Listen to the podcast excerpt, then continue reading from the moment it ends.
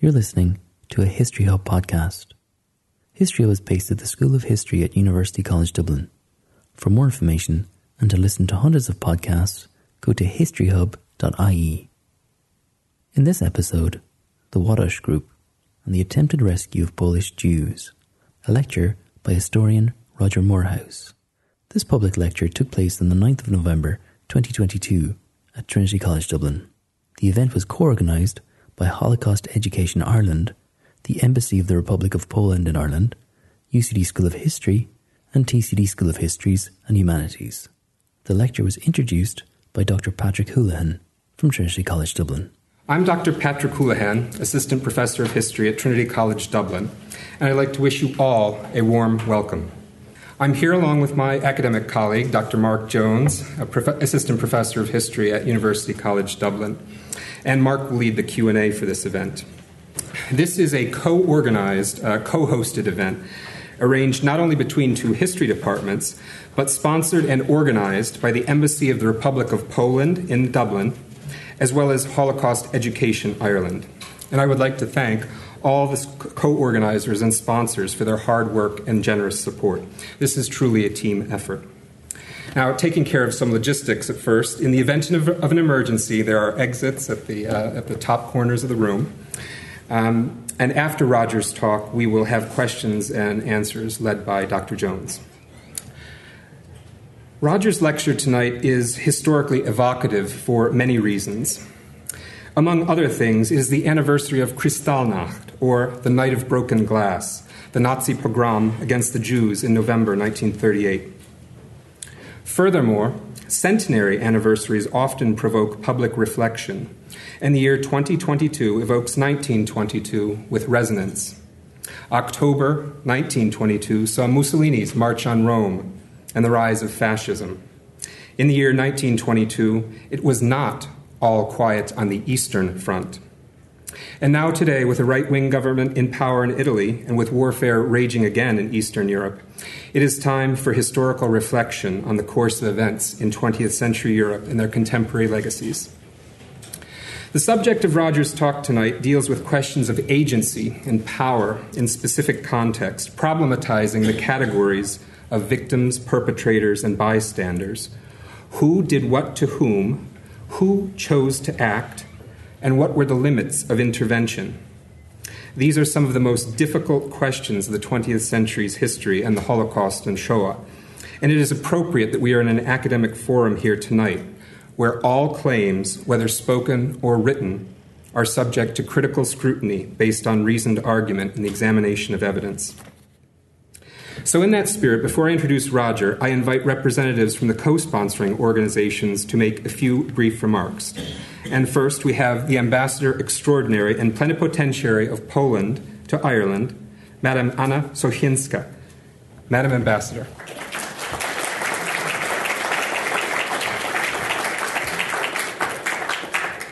Good evening, ladies and gentlemen. I'm delighted to be here. I'm delighted that Roger kindly agreed to accept uh, the invitation of the Polish Embassy uh, in Dublin, and uh, he will uh, deliver a series of lectures.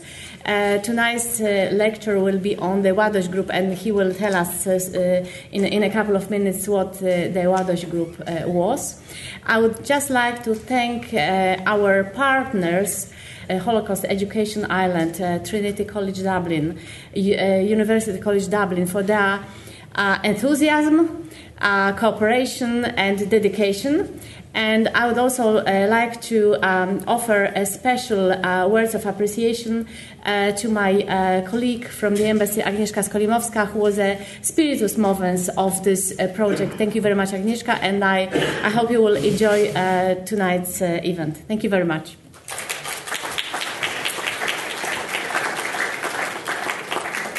Thank you, Madam Ambassador. Next, we have Professor Thomas O'Dowd of Trinity College Dublin and the chairperson of Holocaust Education Ireland.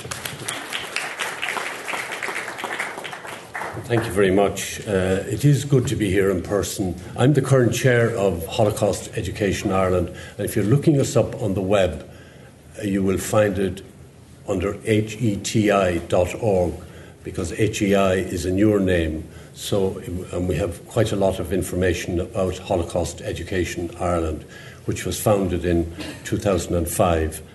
Um, and we work with the government uh, in memorialisation and education. We have a very active education programme, and we've got some leaflets there.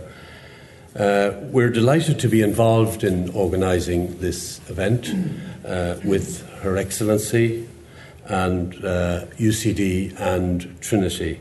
And I'm particularly looking forward to hearing uh, Dr. Moorhouse. So, thank you very much.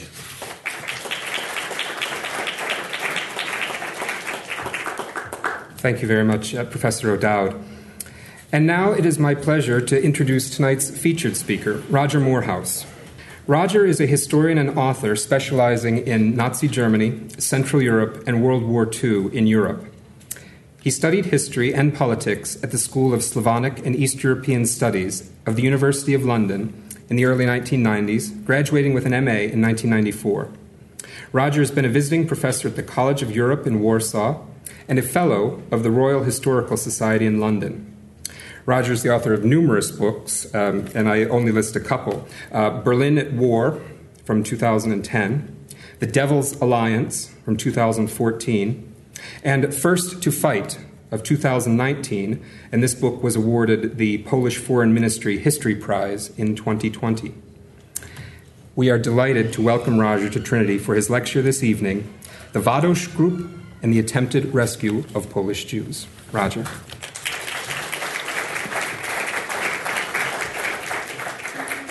Thank you very much. Uh, thank you all very much for coming. Um, at the risk of repeating the thanks, I will do it anyway.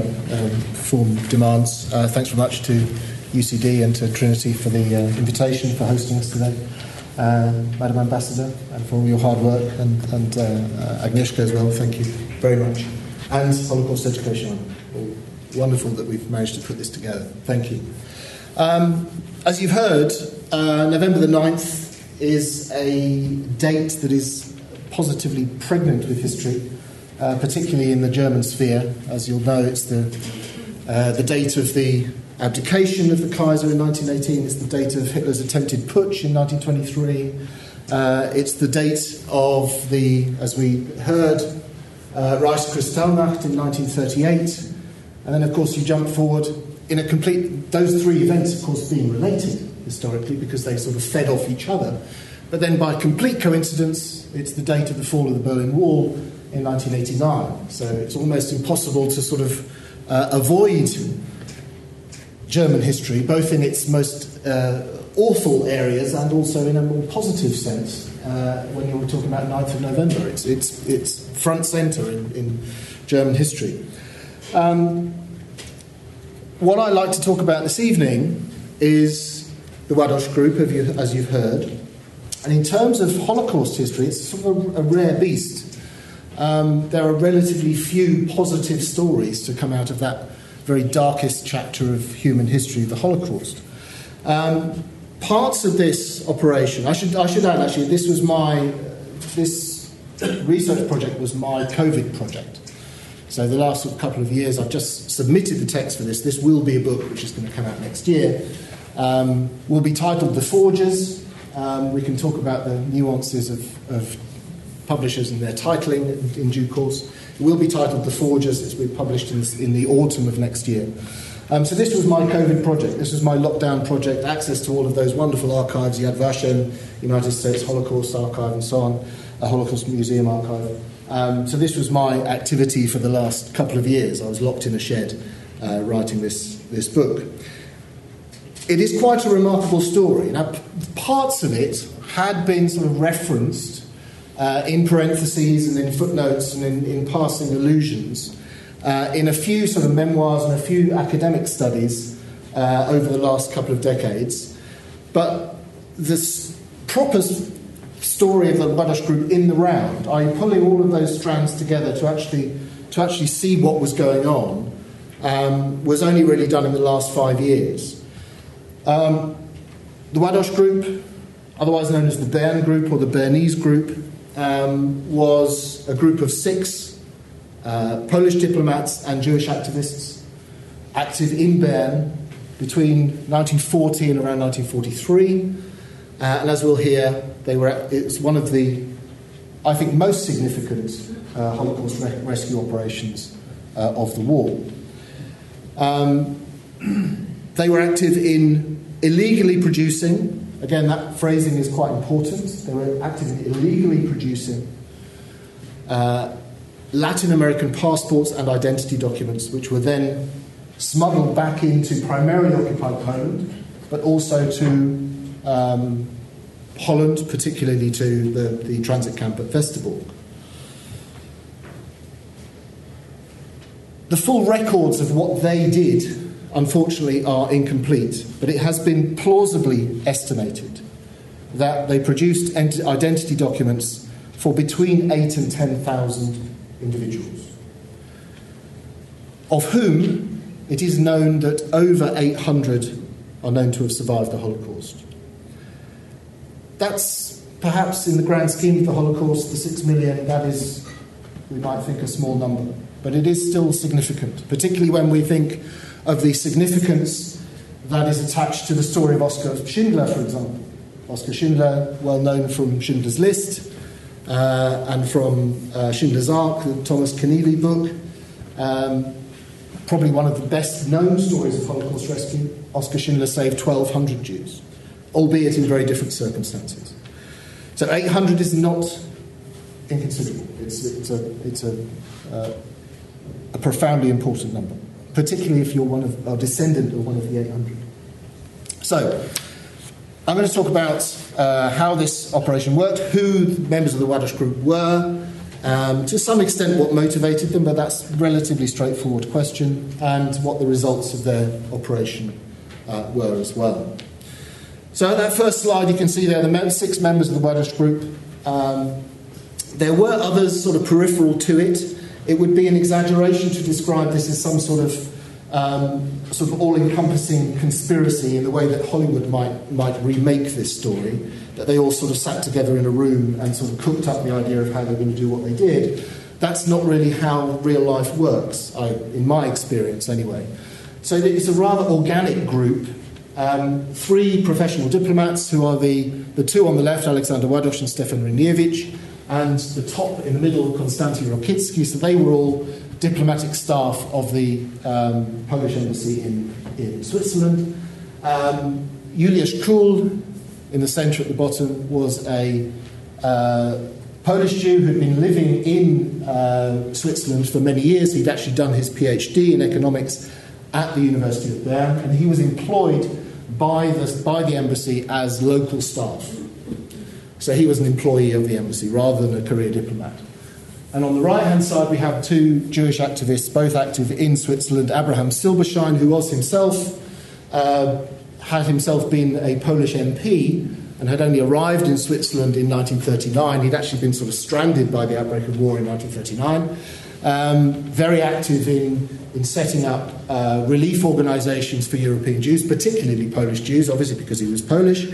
Um, and he set up an organisation called RELICO, which was basically fundraising and uh, providing supplies, medical supplies, religious supplies, so re- religious items that, that uh, Orthodox Jews particularly found um, vitally important for, for, carrying on some semblance of normal life, uh, even after 1939. So, this is a crucial part that we don't really think about that um, a lot of these religious supplies had to be sourced outside of outside of, uh, of Poland and sort of shipped in. So he was involved very much with that sort of thing.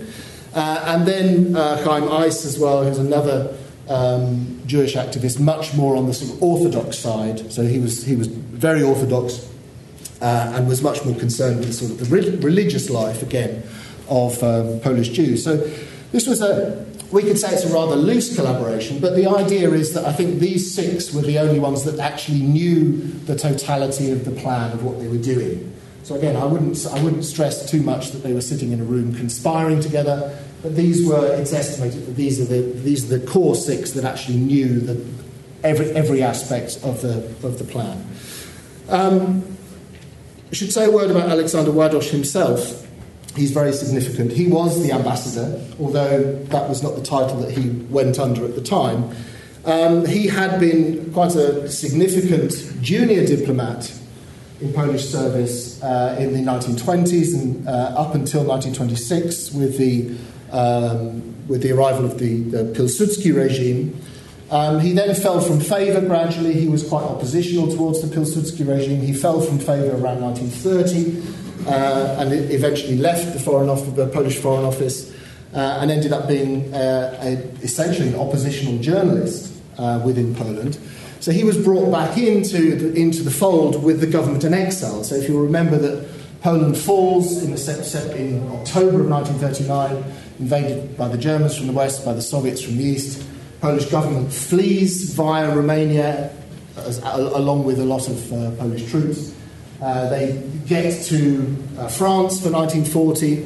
France falls in 1940. They end up, the Polish government in exile ends up in, in London uh, and tries to maintain some sort of a semblance of normal diplomatic process, albeit with the proviso that the, or the obstacle that the Germans themselves are basically trying to uh, prevent any sort of normality in that sense because they're saying, well, you, how can you represent a country that doesn't exist?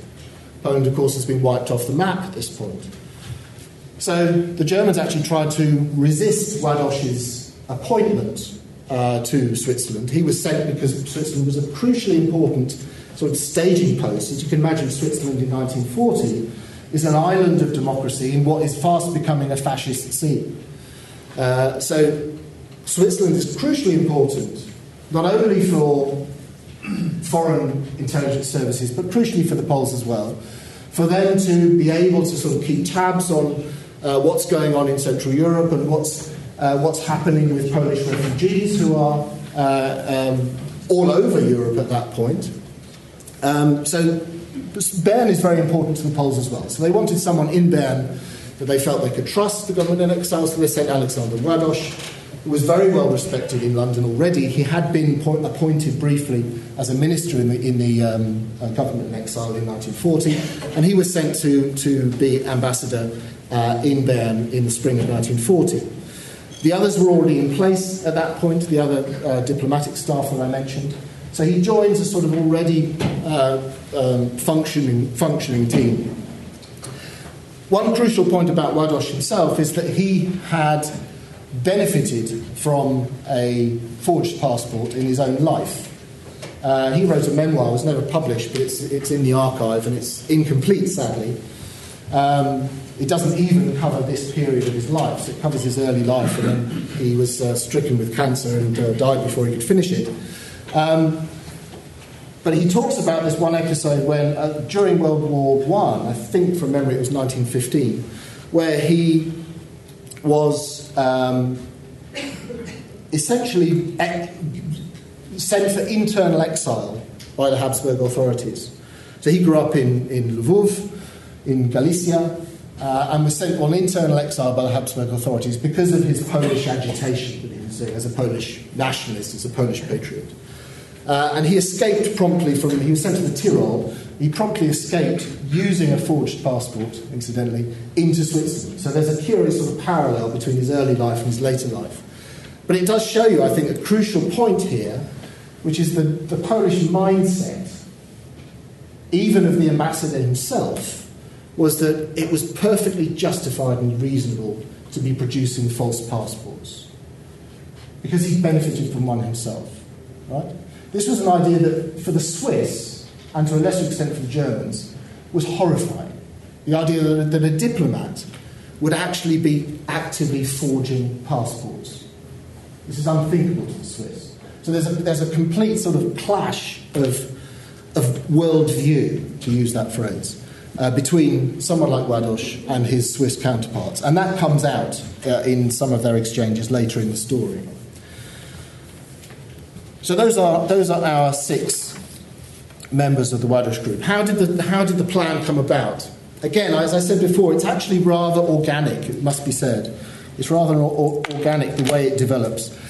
Um, we have to understand, first of all, that um, large numbers of Polish Jews are stranded in eastern Poland, in Soviet occupied Poland. So the, the Soviet occupation of Poland in 1939 1940 is something I've written about before, but it's not generally well known, it's not generally part of the narrative. So Um, I'm kind of assuming that you know the, the, Irish narrative of World War II is kind of similar to the general Western one. I might be wrong there. Apologies if so. Um, but I'm assuming it's kind of belongs to that same sort of Anglophone canon. But in that narrative, Nazi Germany looms, looms very, very large, and to, to, such an extent that we almost imagine that there's only one villain in this early phase of the war, and that's Adolf Hitler. But we have to remember, of course, that, that um, uh, Joseph Stalin is also a villain in that early phase of the war. He's not yet joined the ranks of the Grand Alliance, which he does after 1941. He is an active and rather willing ally, in inverted commas, of Adolf Hitler in this period. And of course, had, had colluded with Nazi Germany in the destruction of Poland in 1939. Now, a lot of Polish Jews had either ended up in that Soviet occupied zone or had actually fled away from the German occupation into the Soviet zone of occupation, expecting it to be more favourable, more lenient towards them. And in many cases, they were disabused of that assumption because the Soviet Union was, although nominally tolerant towards religious and national minorities, it certainly didn't like wealthy Jews, it didn't like merchants who had a bit of money, people had property. This is the Soviet Union, after all, this is social revolution. So it certainly didn't like also religious Jews. So it clamped down actually quite hard on uh, orthodoxy in that period. So a lot of those who either ended up in, eastern, in the eastern zone of Poland or fled there realised they didn't like what they were experiencing in the Soviet zone. And one of the main routes out was to go north into Lithuania. So that was then still, that was under increasing Soviet pressure, uh, wasn't fully occupied and annexed by the Soviet Union until the autumn of 1940. So in that summer of 1940, it was still uh, seen as a, as a legitimate way out of the predicament that many Polish Jews found themselves in in the Soviet zone. So, a lot of them go into Lithuania and then want to escape, but it's very difficult for them to actually get out at all. And with that, with that sort of growing pressure from the Soviets through the summer of 1940, they realised they had to get out. Um, this is where this man comes in. This, this story in isolation is a little bit better known, but it's an important contributor to the, to the Ładoś story. This is the um, Japanese consul in Kaunas in Lithuania. His name was Chiune Sugihara. Uh, he was essentially an, an, intelligence agent who was sent to Lithuania by the Japanese to spy on the Soviets, the Germans, whoever it is, whoever was considered more dangerous or more significant at the time. So again, Lithuania was viewed as a sort of an island within this totalitarian sea, and he was there to spy on whoever was uh, misbehaving. Um, he had a very strong um, humanitarian bone within him, and when he saw the large numbers of Jewish uh, refugees clamouring, literally clamouring at the, the gates of his consulate in Kaunas, uh, he had to act. He did actually ask for permission from his Japanese superiors as to whether he could start issuing visas. They told him that he, that he couldn't, but he thought he'd do it anyway. And the key, th- the key problem that they had was that those um, Jewish refugees in Lithuania, it, the only way out for them was essentially east across the Soviet Union. But the pe- peculiarities of, of the Soviet bureaucracy at the time, which was phenomenal, um, meant that you couldn't actually apply for a transit visa across the Soviet Union without having an exit visa at the other side. Right? So you couldn't just sort of go across the Soviet Union in the expectation that you could get out the other way. They, that, they wouldn't allow it. So he was, he was uh, giving, giving out and literally handing them out of the, uh, the consulate, he was giving out Japanese transit visas. So this was to get across Japan, with which these refugees could then apply to the Soviet authorities for a transit visa across the Soviet Union. And the key part of this as well was that he was in concert with the Dutch consul uh, in Kaunas as well, his name was Zwartendijk, who gave the end, the end destination of that journey, which was supposed to be Curacao. Because Curacao was the only place that, uh, that Jews could get to without any sort of paperwork or any sort of uh, entry visa. So he was providing the end destination of Curacao, and they could go all the way across the Soviet Union, across Japan, and nominally end up at Curacao. But it gave them that exit route. And Sugihara was, was giving out these visas. You can see an example of one there, uh, beautifully uh, created visa, Consulate of Japan, Kaunas, Lithuania. Um, he was giving these out in the summer of 1940, uh, uh, almost like confetti to anyone that would, that would take them. So it's a fascinating story in its own right, but where it sits in this wider story of the Ładoś Group, I think has not, not been um, fully appreciated before. So the Polish connection to all of this is quite profound. At the far end of that journey in Japan, the organisation for, for meeting those Polish Jewish refugees was organised by the ambassador, the then ambassador in Japan, Polish ambassador in Japan. His name was Tadeusz Romer. And he set up a tremendous organisation, fundraising, accommodation, providing onwards, onward bureaucratic help you know, for those that perhaps didn't have the right documentation to help them to get to where they have to go to. Um, he provided all of that assistance uh, in Japan so that they could get further on. So London definitely knew that this was going on, i.e., that the, the Polish government in exile in London. And also, the Polish embassy in Bern knew that this was going on because we know that they sent uh, about 500 Polish passports, blank passports, that they had in the safe at Bern. We know that they were sent to Kaunas uh, in this period to help with this processing of Polish uh, Jewish refugees. So there's a crucial sort of causal link between what Sugihara is doing and what the Ładoś group end up doing. And the crucial part where this, is, where this all begins to fall into place is with this chap, Leo Weingort. Leo Weingort came from a uh, Polish Jewish family. They lived in Bielsko down in the south of, um, of Poland. Um, his elder brother, his name was Saul Weingort, he had already uh, emigrated to Switzerland. He was working in a yeshiva, in a, in a, um, a Jewish school, uh, Jewish religious school in uh, Switzerland already. Leo was his younger brother, and his, there was also a sister and uh, the, the parents of the, of the two, of the three. So they were left effectively in limbo. And they were writing letters, as everyone did that was stranded in that period, whether, whether they be in the German area of occupation or the Soviet area of occupation, writing letters to anyone that could help them. You know, find us paperwork, find us a way out, find us a visa, whatever it was. He wrote to his brother in Switzerland and said, you know, you have to get us out of here. He was in uh, in, in uh, Soviet-occupied Lvov in eastern, eastern Poland, um, and he was writing to his brother, pleading for his brother to help him. And this is where this, this narrative sort of falls into place. His brother, through various contacts, through this sort of Jewish aid organisations that we've mentioned, the two activists that we talked about, he ended up in an interview with Juliusz Kuhl, at the Polish embassy, and he said, I've heard this rumour that you can provide these passports and they can get to South America. He's thinking about the Curacao plan. This is, this is where it's, it's all falling into place. He says, I've heard this rumour that you can, you can get to South America you know, via Japan. And Kuhl says, well, no, um, we've heard that too, and we're not sure it entirely works, but if, you know, if you want to try, that's fine.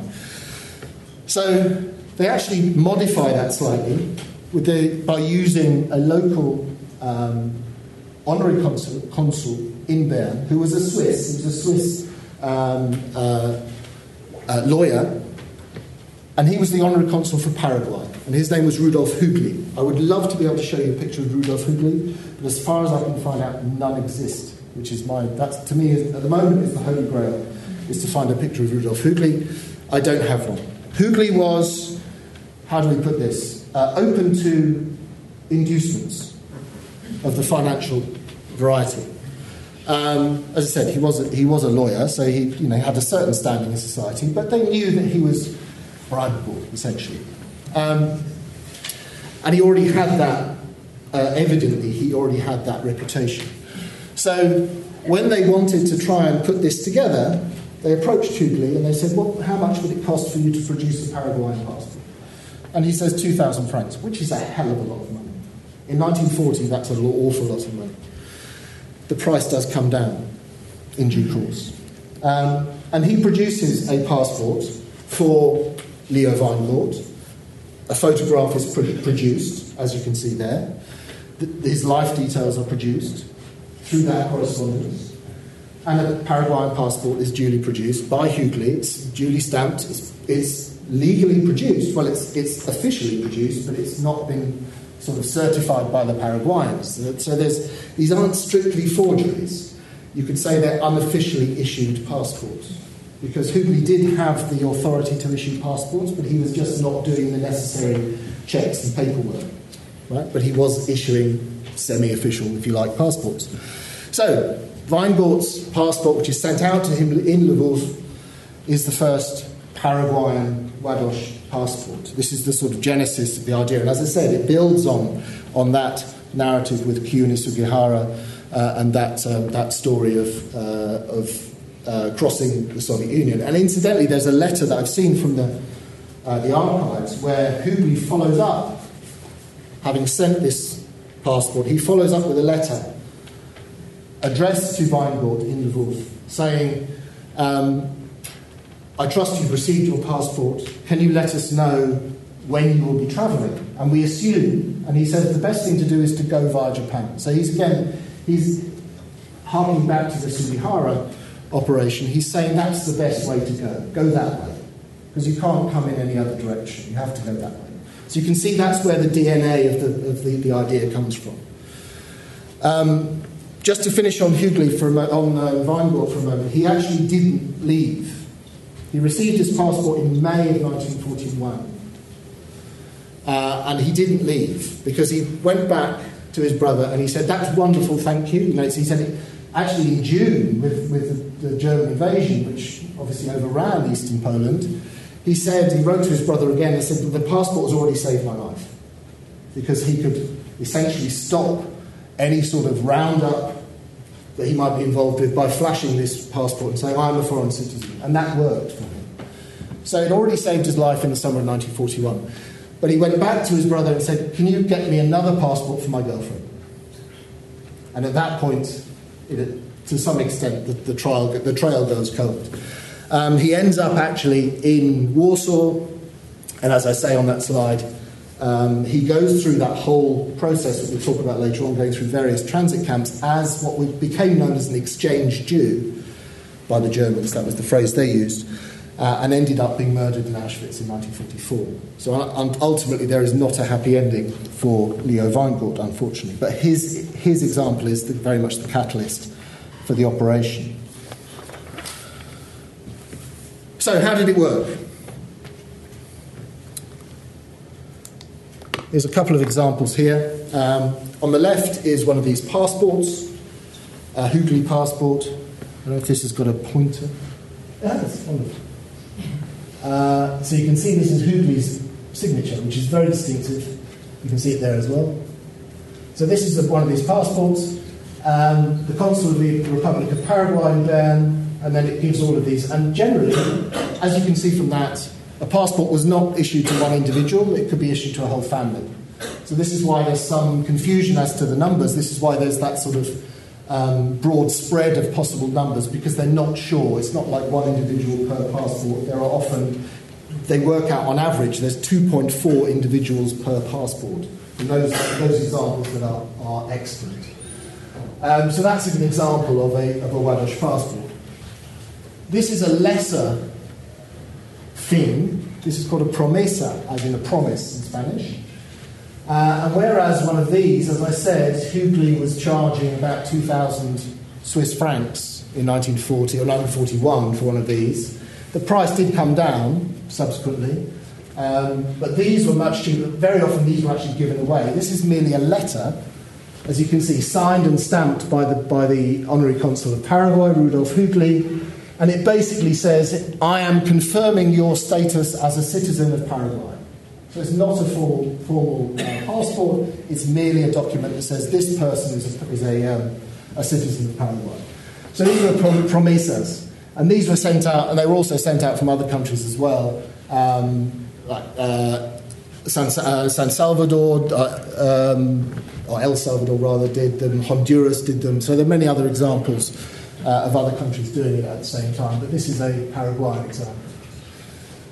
So, how it worked was essentially that um, the names for these, so people would apply for one of these passports or, or promesas. They would send their life details to, through that Jewish aid agency network. You would end up with either at either Silberschein or Eiss, and that would then be passed on to the Polish uh, diplomats, who then had the contact to Hügli. So they would, uh, in the first instance, go to Hügli and buy a batch of blank passports, which would then be brought back, filled out.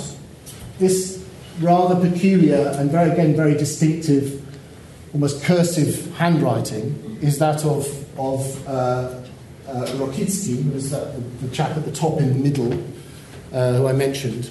Um, all of them, are, with very few exceptions, all Ładoś passports are made out in the same hand. It's very distinctive, and that, and that belonged to, uh, uh, to Rokicki.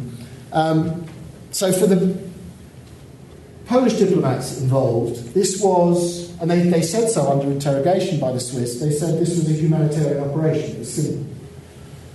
As far as they were concerned, they were saving initially, crucially, Polish Jews. These were Polish citizens, as far as they were concerned. They were saving Polish Jews. Later on, the plan is extended and, and, it, and it is focused um, much more on, on Dutch Jews as well. But initially, the interest is in, in saving Polish Jews. And for them, it's a humanitarian operation. For the, the two Jewish activists we're talking about, um, Chaim and uh, Abraham Silberschein, there's a slightly different mentality there, which is quite interesting, and it comes across in some of the documents. There's a realization already, by the time this scheme gets going properly by 1942, there's already a realization that what the Jewish people is facing in Europe is annihilation, is extermination. And that's very clear to people like Abraham Silberschein.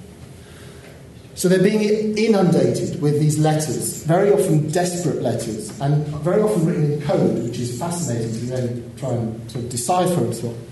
But they're being inundated with letters, begging for paperwork. And they, they start, quite naturally, they start to apply some sort of vetting procedure, essentially. They can't provide papers for everyone. So there is a sort of a vetting procedure that's applied. And it's interesting that the two, the, the characters in the background of the two Jewish activists we mentioned, Abraham Silberschein and Chaim Eiss, is very significant here because Silberschein was um, assimilated to a large extent. He was still religious, a religious Jew, but he was assimilated. Uh, he served, as I said, he had been an MP in the um, Polish Parliament. Um, he was a Zionist, but he was very much, you know, of the world, shall we say. So his list of criteria for, you know, the best people that should be saved would be, you know, doctors, professors, journalists, authors, historians, of course. But it's, it's as he would have put it, it's sort of the brightest of the best, because it's almost like if you imagine creating a sort of a Noah's Ark of the Jewish people. That's, that's the mentality that they're applying. And for Chaim Eiss, it's much more rabbis, religious teachers, scholars, and so on, because, because he's on the Orthodox side. So it's very interesting between the two. They are applying some, sounds to us perhaps a bit cruel, but that's how it was. They had to vet those applicants that came in because they needed to, to focus their activities and their, and their funds, which were limited, on those that they considered to be the most uh, worthy recipients.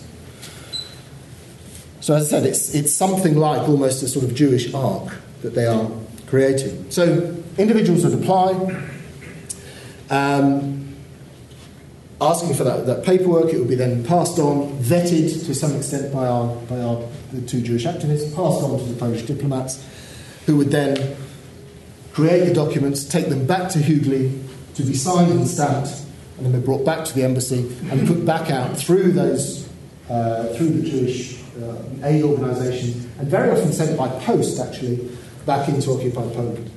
That's how it worked. It could take months. There are lots of letters in the archive of desperate people writing saying, essentially, where's my passport? Um, what's happened? I'm, you know, essentially, uh, if you imagine 1942, you've got some the, the, great roundup in Warsaw. in June of 1942, Adam Czerniaków, um, the, head, head of the, the Warsaw Judenrat, commits suicide because he realizes that this is the end for, uh, for Warsaw Jewry. That's the environment that Warsaw is in at the time. So it's a very, very sort of febrile, uh, threatening environment, hugely so, with mass deportation. So these people are writing desperate letters to try and find out where their paperwork has gone. The key thing, and this might sound a bit peculiar uh, to us now, but the key thing is that what these, pa- these papers did was to essentially re legalize those individuals, those Jewish individuals that, that held them. One of the key aspects of the Holocaust in terms of the preparation for it, I think we sometimes think of the Holocaust as, as almost a sort of a wanton, furious slaughter. But it's actually a very controlled process on the German side. So, for example, to give you an example, when you would, if as a German Jew, when you were deported from Germany into occupied Poland, into the ghetto of Łódź, for example, or into uh, you know, the ghettos at, perhaps at Minsk or somewhere further east, when you were deported, your deportation notice had on the, front, on the front page of it six articles of Polish law, or of German law, excuse me, of German law upon which your deportation was based. So this was a strictly legal process as far as you're concerned. To, to defy it was to break the law, which is why so you know, the vast proportion, vast majority of German Jews comply with their deportation. It's not out of meekness, it's because they don't want to break the law. They're still wedded to the, to the idea of the rule of law and the state not being a vicious, murderous actor, which it has become, right? And crucially, when they, by, the, by the time they crossed the German frontier, the frontier of the Reich, their status as German citizens lapsed. That was part of the process. So by the time they arrive in Łódź or in Minsk or in Riga, wherever it is, they are non people. Right? Officially, they do not exist. And of course, that means that their German overlords can do what the hell they like with them, crucially. Right? This is a crucial precondition for the Holocaust, is this delegalization of the individual. And the same thing applies in Poland. So all the Polish identity documents lapse essentially with the, with the collapse of Poland. As far as the Germans are concerned, they're not considered valid. So all of those people who are rounded up essentially have no legal status. They are nobodies. So what this does, and again it sounds quite tenuous, but I think it's significant. What these papers do is it allows that individual to say, hang on, I'm a citizen of Paraguay, you can't do this. And the ordinary German guard, or whoever it is, goes, oh God, another one. And they will send you not to Auschwitz by the time Auschwitz is up and running, not to Auschwitz-Birkenau, but they will send you instead to a transit camp for what becomes classified in the German sense as exchange Jews. So they put you into a different category. And exchange Jews, as the name suggests, were people who were to be exchanged for German citizens living abroad. Again, I remind you, again, stating the bleeding obvious, but Nazi Germany is a racial project.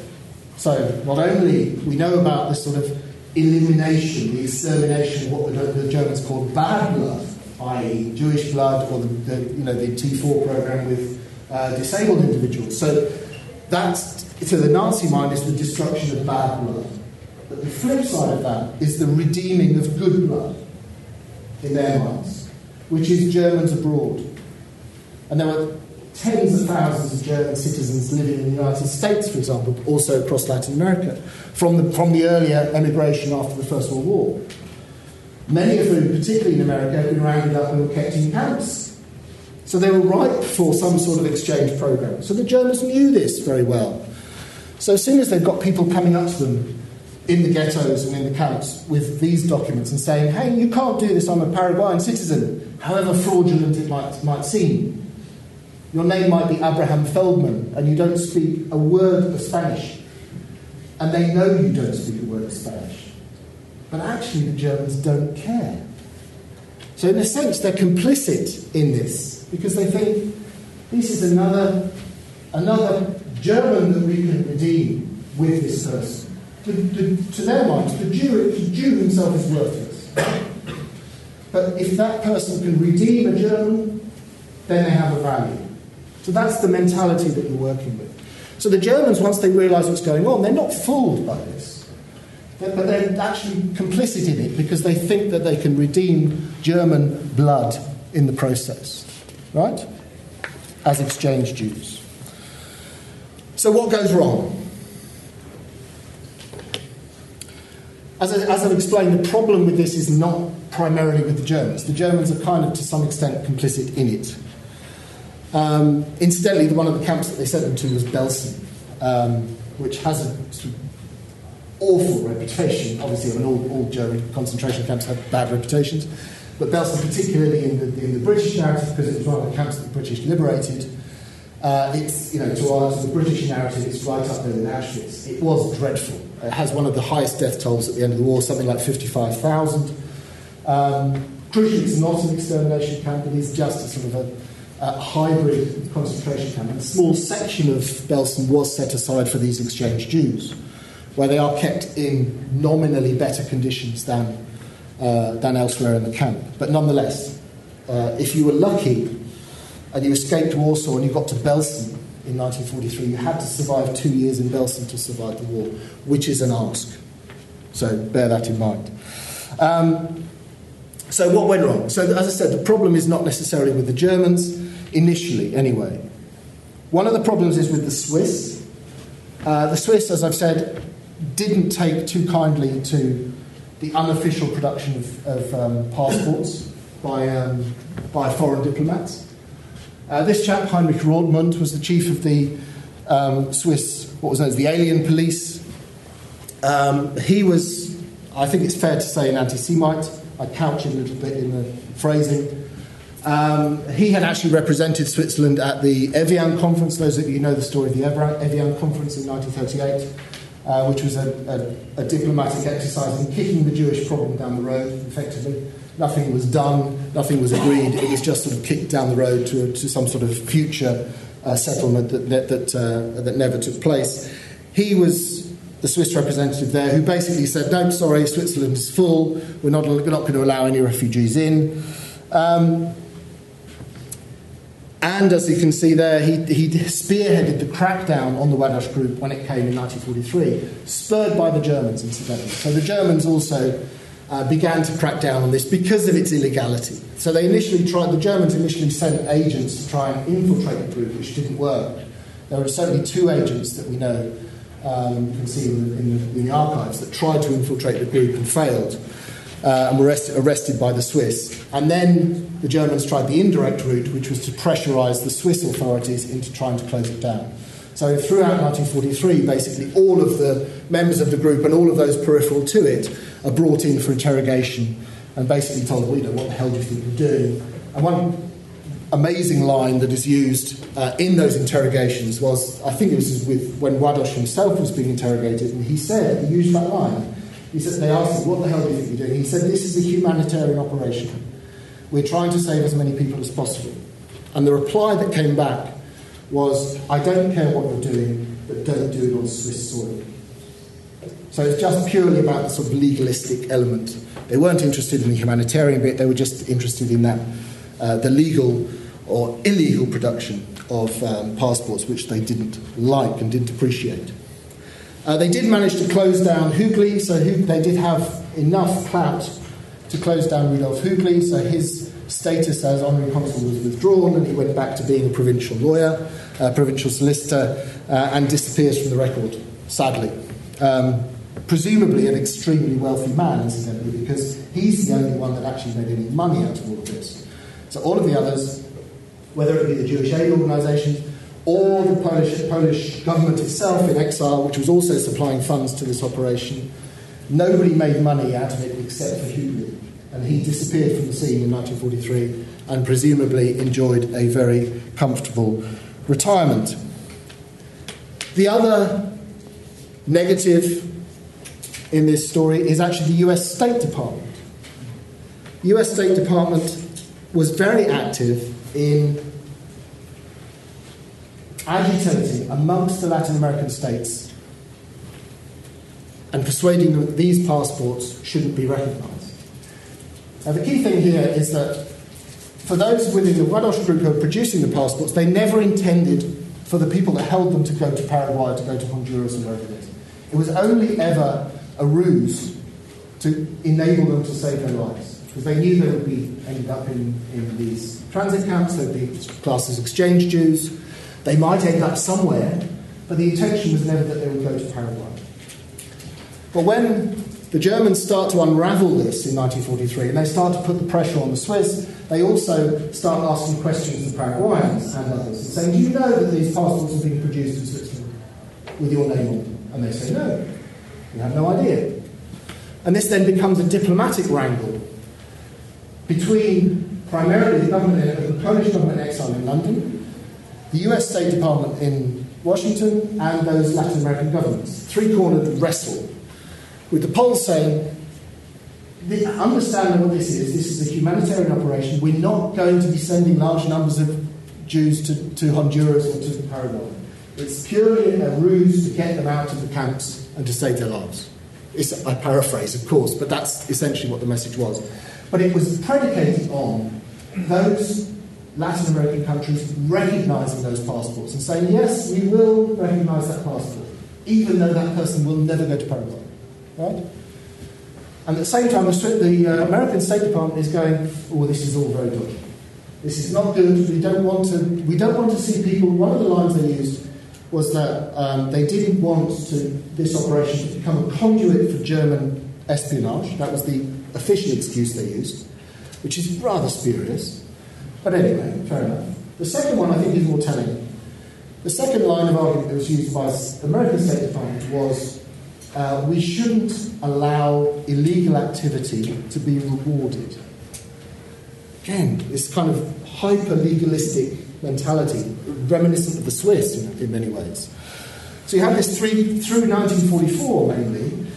The Ładoś group has stopped producing their passports because they've lost all, they've lost Hügli's he's out of the scene. There are various other consuls who will produce them, but it's kind of fallen apart by the end of 1943. So all of 44 is essentially a diplomatic wrangle over recognition between as I said, Polish embassy, well, Polish government in exile in London, State Department, and the Latin American governments.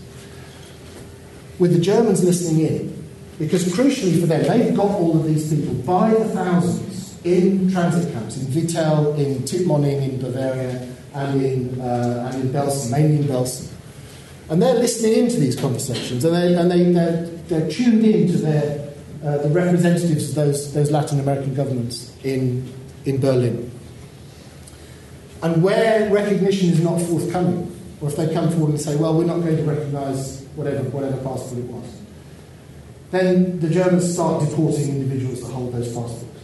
So there's this agonising process in 1944 by which, by the time a notice of recognition comes in, very often the individuals themselves have been rounded up and sent to Auschwitz and to their deaths. So it's 44 is a, is a peculiar sort of two level narrative. At one level, this diplomatic wrangle, which seems a little bit dry perhaps, but then you've got the very real effects of that, which is where that grey area of recognition, because of course, as I said, if those passports are not going to be recognised, then there's no, exchange is going to happen from the German perspective, so they're useless. So then again, they're just useless Jews, we'll send them to Auschwitz. That's the mentality. So without recognition, they're useless to them as exchange Jews. The last piece of that puzzle, as I said, the Latin American governments, who were very, very wary and very tardy, it must be said, very tardy about going down that route of recognition, despite, I think, having all of the evidence before them about how the process was supposed to work. They still were very reluctant. And I think the only, the only answer to it to, to the, the behaviour of those governments is fundamentally anti Semitism. It has to be. There's no other, given all of the information that they had at their disposal, their unwillingness to sort of play the game, to my mind, it just comes down to a sort of a basic mm, no, on essentially on anti Semitic grounds. That would be my argument. Um, there are some further arguments about, you know, particular governments saying, well, we don't want our good name to be sullied by you know, acknowledging forged passports, which is perhaps again, is, a, is an argument perhaps you could appreciate, but um, it, it, the whole episode doesn't really cover them in glory, it must be said. Um, so, what happens? So, at the end of this process, the end of 1943, as I've said, the passport operations have essentially been rolled up, uh, and you have this tussle for recognition through 1944. You have a remnant of those exchange Jews being kept. So, Vittel is cleared uh, at the end of 1944. You have a remnant of those exchange Jews almost exclusively kept in Belsen uh, at the end of 1944 and into 1945. And any of you that know the history of Belsen will know that Belsen administration of Belsen, food supply, and everything else, the conditions in Belsen absolutely collapse at the end of 1944 into 1945, and they were pretty atrocious before. Um, so exchange Jews were kept in a particular part of the camp where they were better treated to some extent. They didn't, they didn't initially at least, they didn't have to work, whereas other camp inmates did. Later, they had to work as well. Their food supply was generally a bit better, but again, that's not saying much. But by the end of 1944, everybody is in the same boat, which is typhus, dysentery, um, you know, open sewers. It's an absolute shambles, uh, Belsen. And that explains the high death toll 55,000. It is high for a regular concentration camp, i.e., not a death camp.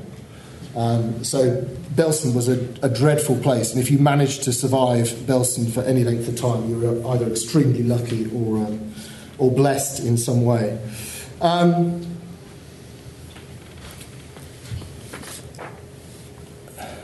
end results, just to wind things up. At the end, you have, there we are, there's Belsen. Um, and Vittel is, a, Vittel is a peculiarity. Vittel in France, obviously now famous for the water, but um, the camp that they set up in Vittel, incidentally, was sort of in the centre of the, of the town, and it was a complex of, of hotels that the Germans essentially sort of uh, commandeered and just put barbed wire around these hotels. So again, those that arrived in Vittel were kept in relatively good conditions. Um, there's this bizarre sort of scenario where a couple of the memoirs talk about this, where people are coming out of the ghetto in Warsaw in 43 and being sent to Vittel, and they, and they, they come out having experienced, in many cases directly, but if not then indirectly, they've experienced the destruction of the liquidation of the Warsaw Ghetto in the spring of 1943. And then they end up in Vittel with German officers greeting them at the reception desk, desk of the hotel and saying, Would sir like a balcony? I mean, literally, it's literally as ridiculous as that. So they're being housed in hotels. Um, you know, the food supply is reasonably good, and uh, it's all very peculiar. So that, that dissonance, that cognitive dissonance, is there, is there in a lot of the, the accounts. Of course, Vittel was then subsequently cleared, and all of those in Vittel with Latin American passports were subsequently sent to Auschwitz, including, incidentally, Leo Weingort's family. So he was within that group, ended up in, in, in Auschwitz in 1944. Um, so, at the end of all of that, we have, from this partial list that's been reconstructed, we have over 800 Ładoś passport uh, um, holders who managed to survive the war, which, as I said, is remarkable because it's not the Ładoś passport is not a guarantee of safety at all.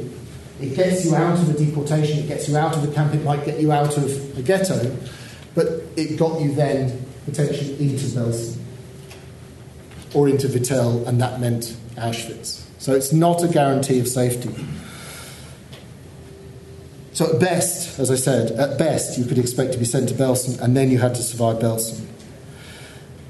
It must be said that for some individuals, particularly the Dutch Jews, there is this shift among the Germans towards using Dutch Jews as exchange Jews for a simple and brutally logical reason, which was that Dutch Jews had not experienced by 1933, 1943 44, Dutch Jews had not experienced the same horrors as, as Polish Jews had.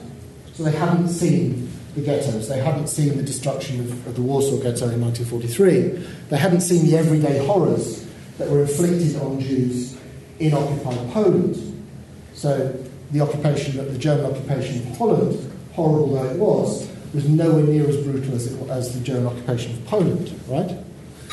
So they considered that if you're going to allow some of these people to survive, you want them to be the ones who are not going to say bad things about you and say, say tell the truth of the Holocaust.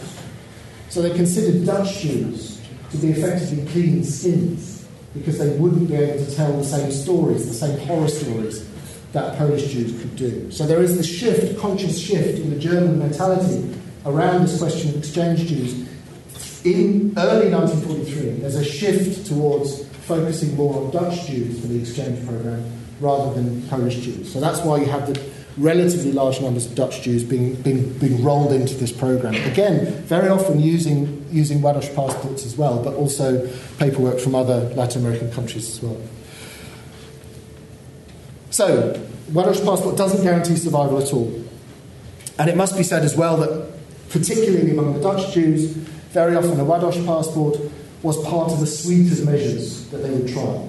So they would try to go underground, they would try to have you know, a false Dutch ID, for example, um, and they would get a Ładoś passport as well. And they maybe would get you know, a certificate for Palestine. So they had a suite of measures. And then to actually sort of narrow down at the end of the war which one of these was decisive in their survival is almost impossible to say.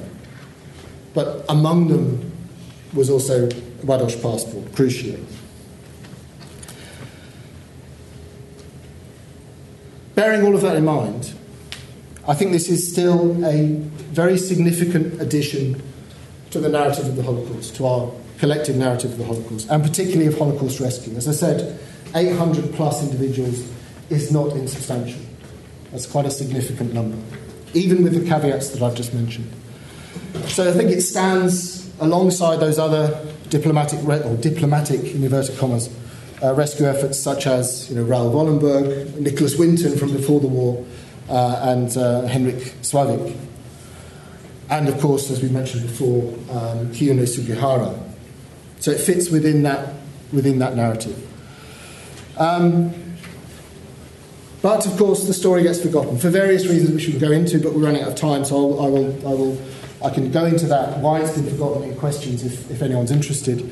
But it has been forgotten. But these, incidentally, these, just as, as I finish, these, uh, they're almost like index sheets of photographs. These were some of the photographs that were sent in. This comes from the, the Eiss archive, which is now within the archive of Auschwitz. So Chaim Eiss, as I said, was receiving these letters from occupied Poland, very often with life dates, often in code, uh, and with passport sort of photographs we have to assume, because these were kept, these were left in his archive, therefore we assume they weren't used, that these were individuals who were not successful in their application. So their index sheets of their passport photographs were left in the archive and now are now in Auschwitz. Um, so we have to assume that their recipients most likely ended up in Auschwitz as well. So there are rather sort of tragic um, reminders of the, those that were not successful in this procedure. The last point to make, I suppose, is that is a, um, as I said, this is a positive, rare positive story from a very dark chapter uh, in human history. From the much narrower perspective from us as historians, this is something that we should be extremely, I would suggest, be excited by, because this is a genuinely new subject. This wasn't really talked about, the, the, the archival work hadn't been done. It's been done in the last sort of five years or so, and it's a genuine, significant addition to the history of the Holocaust, and particularly the history, uh, the history of Holocaust rescue. And that's something for us as historians, I suggest, that we should find tremendously heartening and exciting. Thank you very much.